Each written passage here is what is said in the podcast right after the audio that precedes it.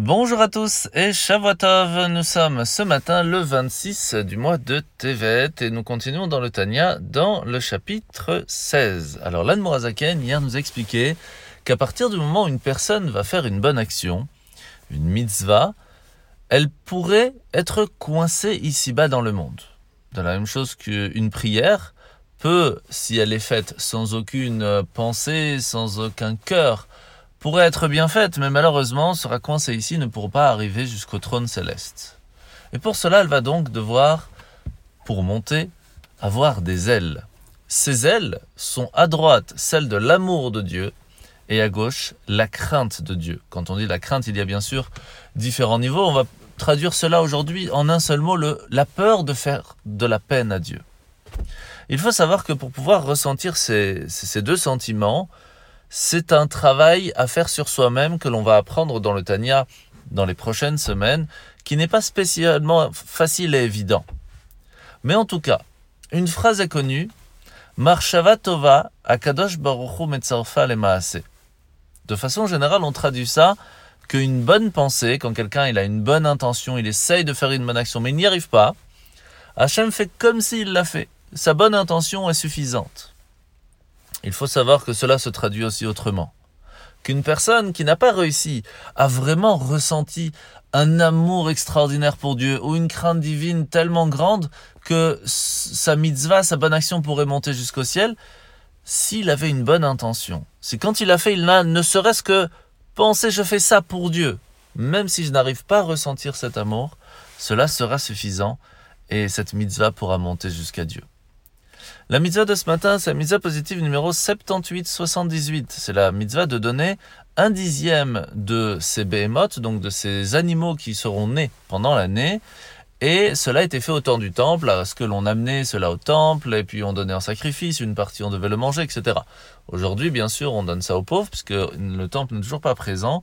Mais quoi qu'il se passe, il est important de partager ce que l'on a, et le minimum, c'est au moins 10% de ce que l'on a reçu. Alors la paracha de la semaine, nous sommes paracha de Vaïra. Au début de la paracha, Moshe va quand même manifester encore son désarroi à la contradiction, en tout cas apparente, entre d'un côté la foi en Dieu, et de l'autre côté la façon comment Hachem a traité le peuple juif pendant ces années d'esclavage égyptien qui étaient extrêmement difficiles. Et la raison que Dieu va lui donner, c'est tu dois prendre le son des patriarches et des matriarches. Ils ont cru en moi sans poser de questions même qu'il aura fait des promesses qu'il n'a pas tenues, qui ne se sont fait que bien plus tard, ils ont cru, ils ont eu une émouna extraordinaire. Comment on peut avoir une émouna si grande? Alors, premièrement, il faut savoir qu'il y a une histoire où on raconte d'un roi qui a demandé à un tailleur euh, extrêmement compétent de lui faire une tunique d'une magnificence éclatante. Arrivé à la fin de son travail, les ministres étaient tellement jaloux de son travail qu'ils ont dit au roi j'ai l'impression que ce tailleur a volé de l'argent lorsque tu lui as donné une somme pour confectionner ta tunique.